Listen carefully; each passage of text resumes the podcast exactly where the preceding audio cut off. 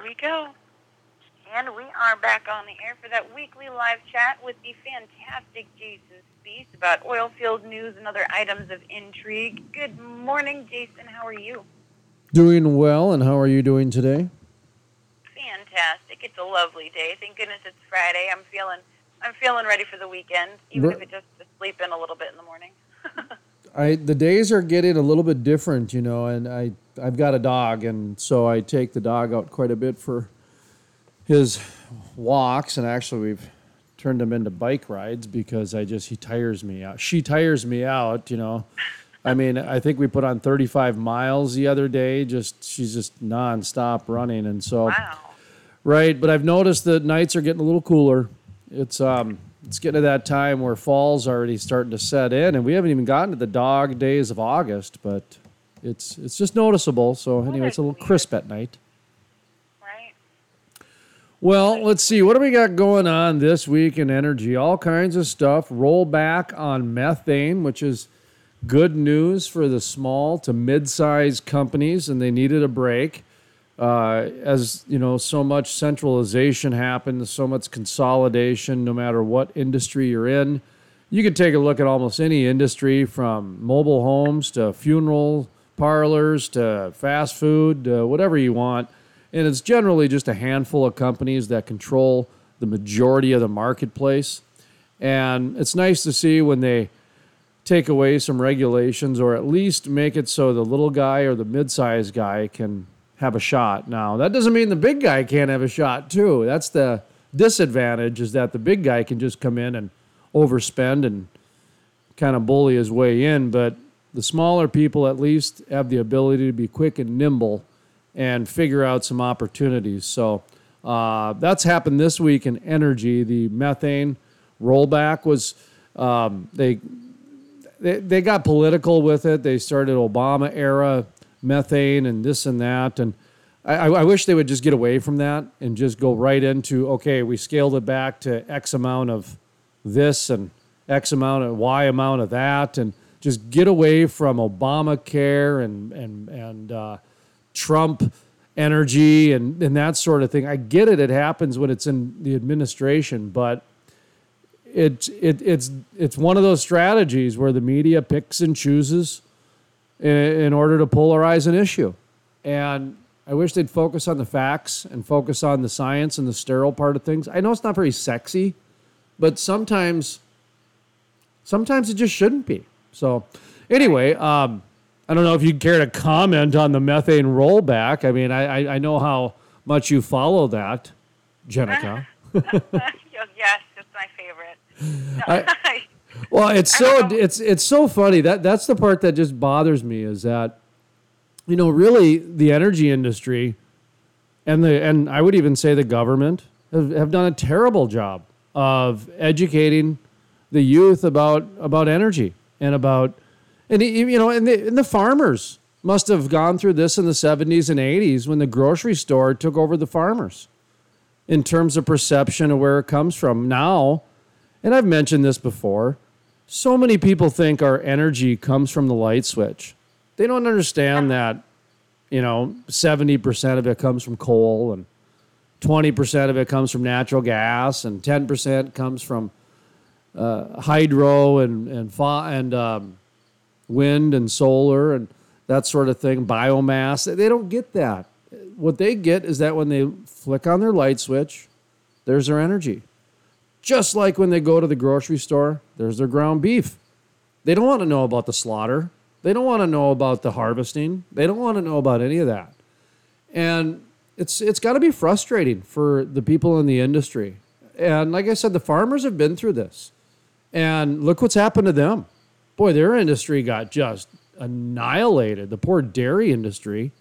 Poor dairy yeah. industry. Oh, just terrible. And then you take a look at uh, if, if you're a grain farmer, I mean, what do you want? Paper or plastic? You want corn or soy? It just it all depends on where the subsidies come. So it's it's not like you have a lot of opportunity to to to I mean you do, but good luck. There's no safety net and there's no check from the government unless you do X, Y, and Z. So it's it's a little bit interesting that that energy industry is going that way too. And we've talked about ag 2.0 before, and a lot of people got kind of irritated at me when I when I bring this stuff up. But I'll tell you what. One of the things that we're looking at doing this next month, in fact, we're looking at hiring somebody here at the Crude Life because we've got to we, we've got to change our business a little bit because if you take a look around, boy, the government is getting in all kinds of businesses. Holy smokes. If you're in the podcast business, good luck. Man, every state agency and state now is getting in the podcast business and they got big budgets. So you're now competing with them. Now you're competing with Ron Burgundy. Now you're competing with the radio stations. Now you're competing with the state governments doing podcasts. So when you take a look at where the governments are getting into businesses, you know, the water business here and this business here, and um, you know, the media business, they've been in the media business for a long time. I mean, they got kids out selling selling advertisements at schools. So I mean, it it's it's nothing new here. They, they, they just kind of pick and choose what industry they, they, they want to go and infiltrate. But um, now I'm totally getting off on a tangent here. And I I'm not even sure where I started with this conversation. I know that I was talking about Ag 2.0 is where I was going, but uh, where we're going with the crude life is we're going to do a little bit more um, journalism, a little more long format, and we're also going to bring some fun. So a little bit of work hard, play hard mentality. But one of the questions that we rose the other day was I wonder how many rigs are actually just self sufficient right now and how many of them are being financed by the government. I mean, in North Dakota, they just injected millions of dollars to shut in some wells. That if they wouldn't have injected that, who knows what what would have happened? They would have just left them be. So I'm, I'm really curious to see if this is kind of a back door to usher in a kind of a um, ag 2.0 in the oil and gas industry, which which I thought for a long time was the last bastion of capitalism. I mean, yeah, it was controlled at OPEC and there was some manipulation in the marketplace, but but overall, it was still the last bastion for capitalism. And I see that going away more and more every single week. The PPP, the ag shut-in money, the CARES money. We got to control it down in Texas, the Railroad Commission. So it's happening, folks. It's ag 2.0, and as much as people don't like that, it's it's it's going that direction. But uh, anyway, that's that's um, just kind of the 5,000 foot view, and we're going to investigate that a little bit more as far as how many. Like last week, we talked about Wyoming going down to rig 2.0. Well, this week, Wyoming, the federal government, BLM, decided to auction off some of the leases. So again, this is government controlled, just like ag. What's that? You want to you, you, you want to grow some poppies? Well, good luck. We're not going to subsidize that. What's that? You want to grow Peppers, well, we're not going to subsidize that. You can do corn or soy. You can do some sunflowers. You can do potatoes, but nobody else. I mean, it's just it's it's getting to that point in energy. Um, in the Bakken, by the way, the barbecue's next week. I'd like to talk about that if you don't mind. No, go for it. Let's about the barbecue. I mean, you you can comment on my you know my my lovely opinions. I know you folk likes my my my opinions when I kind of go on my soapbox, so I gotta I got to, uh, you know, get, get that out. But the Bakken barbecue's next week.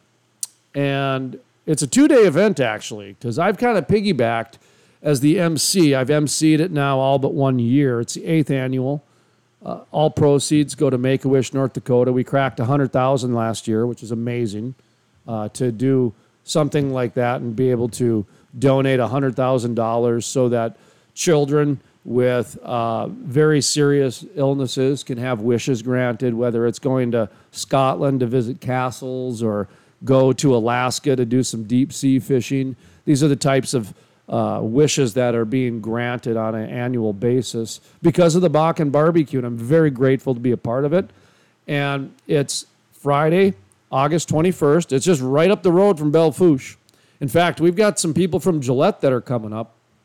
They just sent me an email uh, canine pipe pipeline sniffing dogs. They're going to come up, and it's a good time. You know, they, they've put in the social distancing. They got the tables apart, that sort of thing. They've got the cookers. Now the cookers are down a little bit after after setting records this year. COVID happened, and then they lost a few. But then their big dollar donations are up. So that's a good sign. Um, there's a two day event Thursday, the night before on the 20th, Thursday, August 20th. We have a live recording session with Living the Crude Life. So, the Crude Life here, we, we're going out on location, just like we did down in Greeley, Colorado, and Watford City. Now we're going to Dickinson, North Dakota, where we're going to have the mayor of Bismarck, North Dakota. We're going to have the co founders of the Bakken Barbecue and the, get this title, Community Enhancement Director of Watford City. He's going to join us as well. So, Steve Bakken, the mayor of Bismarck, Jackie Jenkin, Tiffany Steiner, co founders of the Bakken Barbecue, and Patrick Bertinoli, the Community Enhancement Director for Watford City. We're going to have a panel discussion where we're going to talk about the question or the thesis for the night is how oil and gas creates culture and community. How oil and gas builds culture and community. It's builds, not creates. How oil and gas builds culture and community. And the way we do the live in the crude life is the audience can ask questions. In fact, when we were in Greeley, one of the audience members became one of the panel people because apparently she was running for the House Senate or something like that. And and the one uh, of our panelists uh, called her out, and she ended up being a part of our panel. It was great, and that's that. That's the part of living the crude life. Sometimes you got to change the oil going 75 miles an hour down the interstate. You just roll with it, and that's what we're doing. So Thursday night is the living the crude life live recording session, and then Friday is the big barbecue, the eighth annual barbecue. Should be a good time. Thousands are expected, and uh, they got you know live auction raffle tickets, free food. Well, it's tw- tw- uh, 10, 20 bucks at the door, and then it's free food once you get inside. And then there's a, a DJ and a number of different things. So it should be a very good time. Kitty corner, kids got can play games and keep occupied, that sort of thing. I'm bringing my dog. Should be fun. So anyway, I, I, I should probably take a pause here and let you chime in if you have a question. I, I don't have any questions. I don't know. The barbecue sounds fun. I I really love seeing your uh, social media updates too, and I, I I had to smile every time you talked about your dog. She's so cute. Oh, Moochie, yes. For those of you out there, Moochie is my Chesapeake Bay Retriever. It was a stray dog. I volunteer, and I have for a long time here in the uh, Fargo Moorhead area with some of the foreign students. And so when the uh, Black Lives Matter protests happened and a lot of the different things, I volunteered with some of the foreign kids uh, because before what I did was I, I would read them English, eighth and ninth graders. Uh, they would come to America and they wouldn't know any English or very little English. So imagine being a junior high kid trying to figure out, you know, the lost in translation, the whole culture change, and and you really don't know a lot of English. So I spent a lot of years just reading basically kids' books to a lot of foreign junior high and high school kids. So when the Black Lives Matter and the protests happened, I, I volunteered some of my services to the uh, foreign uh, protesters who needed some assistance with their speech writing and just trying to figure out the system a little bit more and that sort of thing. Well, at one of the events, this uh, Chesapeake Bay Retriever, this little puppy, about 10 months old at the time, just basically wouldn't leave me alone, just was there and 30, 40 people there. And so uh, I ended up taking it in, fostering it, ended, ended up adopting it, and it's uh, we call it Moochie because it just mooches and it won't leave my sight. It just it, I'm its uh, it has I, I'm pretty sure it has like separation anxiety or whatever that's called because I I am its service animal. I mean, you get five. Yeah. Yeah. Oh yeah. I mean. I went to the gr- uh, gas station the other day and I left him in the car and I just went inside to pay. And the convenience store worker was outside having a smoke and he looked over and the dog just started freaking out like it was getting abused and and he goes boy if i didn't see that i think that dog was abused. That was hilarious because she just acts like i ain't coming back. And anyway so i know we joke that I'm, I'm its service animal so. And she's under me right now as we speak but i bring moochie to these live events. In fact she sits behind me and and has a good time and that sort of thing. So if you're coming out to the Bakken barbecue the night before, August 20th. And then, of course, we have uh, the big Bakken barbecue August 21st. Very interesting how, you know, what's going to transpire with the coronavirus and COVID. And then post Sturgis, you know, there's going to be some backlash and some support after Sturgis because they they drew a line in the sand. That's that's calling it lightly. Did they have sneezing contests? Didn't I read about that? Some bar opened up. Sne- yeah, in Sturgis they had sneezing contests. Who could sneeze sneeze the furthest on the crowd? I don't know about that. Oh, you I, better check check your Google. Better, yeah, I'll, I'll check that. But I just don't. I just don't know about that. It kind of kind of seems like it's not really one of those types of events. But I don't know. Maybe maybe we'll talk about it next week because I'm going to look into that. That's that's ridiculous. There's your homework. Find out. No, I'm serious. I think I'm pretty sure I saw that headline. I'm pretty sure I didn't click on it because I wanted to talk, wait and talk to you about it, and I never circled back because, well, I ended up taking the dog to the lake yesterday and she wouldn't get out of the water, and it took me half an hour. Dextrin, so that rippled into my life, and you know how it goes. If things are, don't go as scheduled, the ripple happens, and then you just might as well throw the towel in for the day. And so, anyway, that's that's how that went. So yeah, that's uh, I I did see that. God, boy, I I I'm like ninety percent sure now. I'm ni- I'm I'm getting more confident as we're speaking here that some tavern, some Rapscallion Rambunctious Tavern, Sturgis, South Dakota, sneezing contest on the crowd. I have only found one thing, but it was a radio station mentioning it, and it doesn't give what August 10th. Sturgis Motorcycle Rally attendees lounge in bikinis, pack into bars, and mock mass marriages like COVID does not exist here. I feel like riveting radio here as we Google search live. Right, right. Live I, on the air. Right? No, I, I feel like this. I I will just say that I feel like there is a lot more editorialization in what we consider to be journalism nowadays. Is what I was what I'm going to. Oh, for for for I, that crazy statement I just said, regurgitating what I yeah. what I read for a second or heard on the radio. Absolutely, that's editorialized. I'm sure there's a lot more to the story. Then again, it could be that simple too. I mean, I've you know I, have I've I've been at some events that uh, have uh, started out with good intentions and they've ended badly when alcohol was involved. I've I've been a part of those in my earlier days. Can't say I, you know, thank goodness that we didn't have cell phones recording every second of our day then. That's going to be a. By the way, that that'll be a good bar. Check your cell phone in at the door. No no cell phones allowed at the bar. tables. Hmm? It would be. Right? I, I actually think a lot of people enjoy that. I mean, there'd be quite a few people that oh. would. Well, some people get in trouble now. One one woman, she got busted because her husband just did a Google Earth search or something and saw her sitting on the bench with another guy and confronted her and she got busted. Yeah, that was this week too. Crazy stuff this week I saw in headlines. See what happens when you don't click on it? You just get a lot of gossip, a lot of gossip. Right. Oh yeah, absolutely. Yeah. yeah. That's why you got to come here this week. You know, this week is pretty pretty good stuff. Hard nosed journalism this week. We're just talking about a lot of different things. So. Right. And you but, can check that out on thecrudelife.com. Thecrudelife.com. Yeah, this week, by the way, for the week in review, we've got a segment that we're going to be featuring every week now called Mining Money because mining is really where the economy starts. And so we talk about the different ways mining money. And this week we've got Brandon Davis and Imran Khan. They're Swan Energy.